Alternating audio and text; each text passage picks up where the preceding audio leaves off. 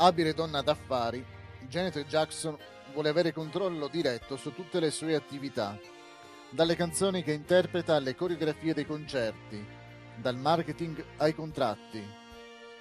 A 25 anni ha negoziato con la Virgin, sua casa discografica, un accordo per un solo album del valore di svariati milioni di dollari, l'unico contratto del genere nella storia della discografia.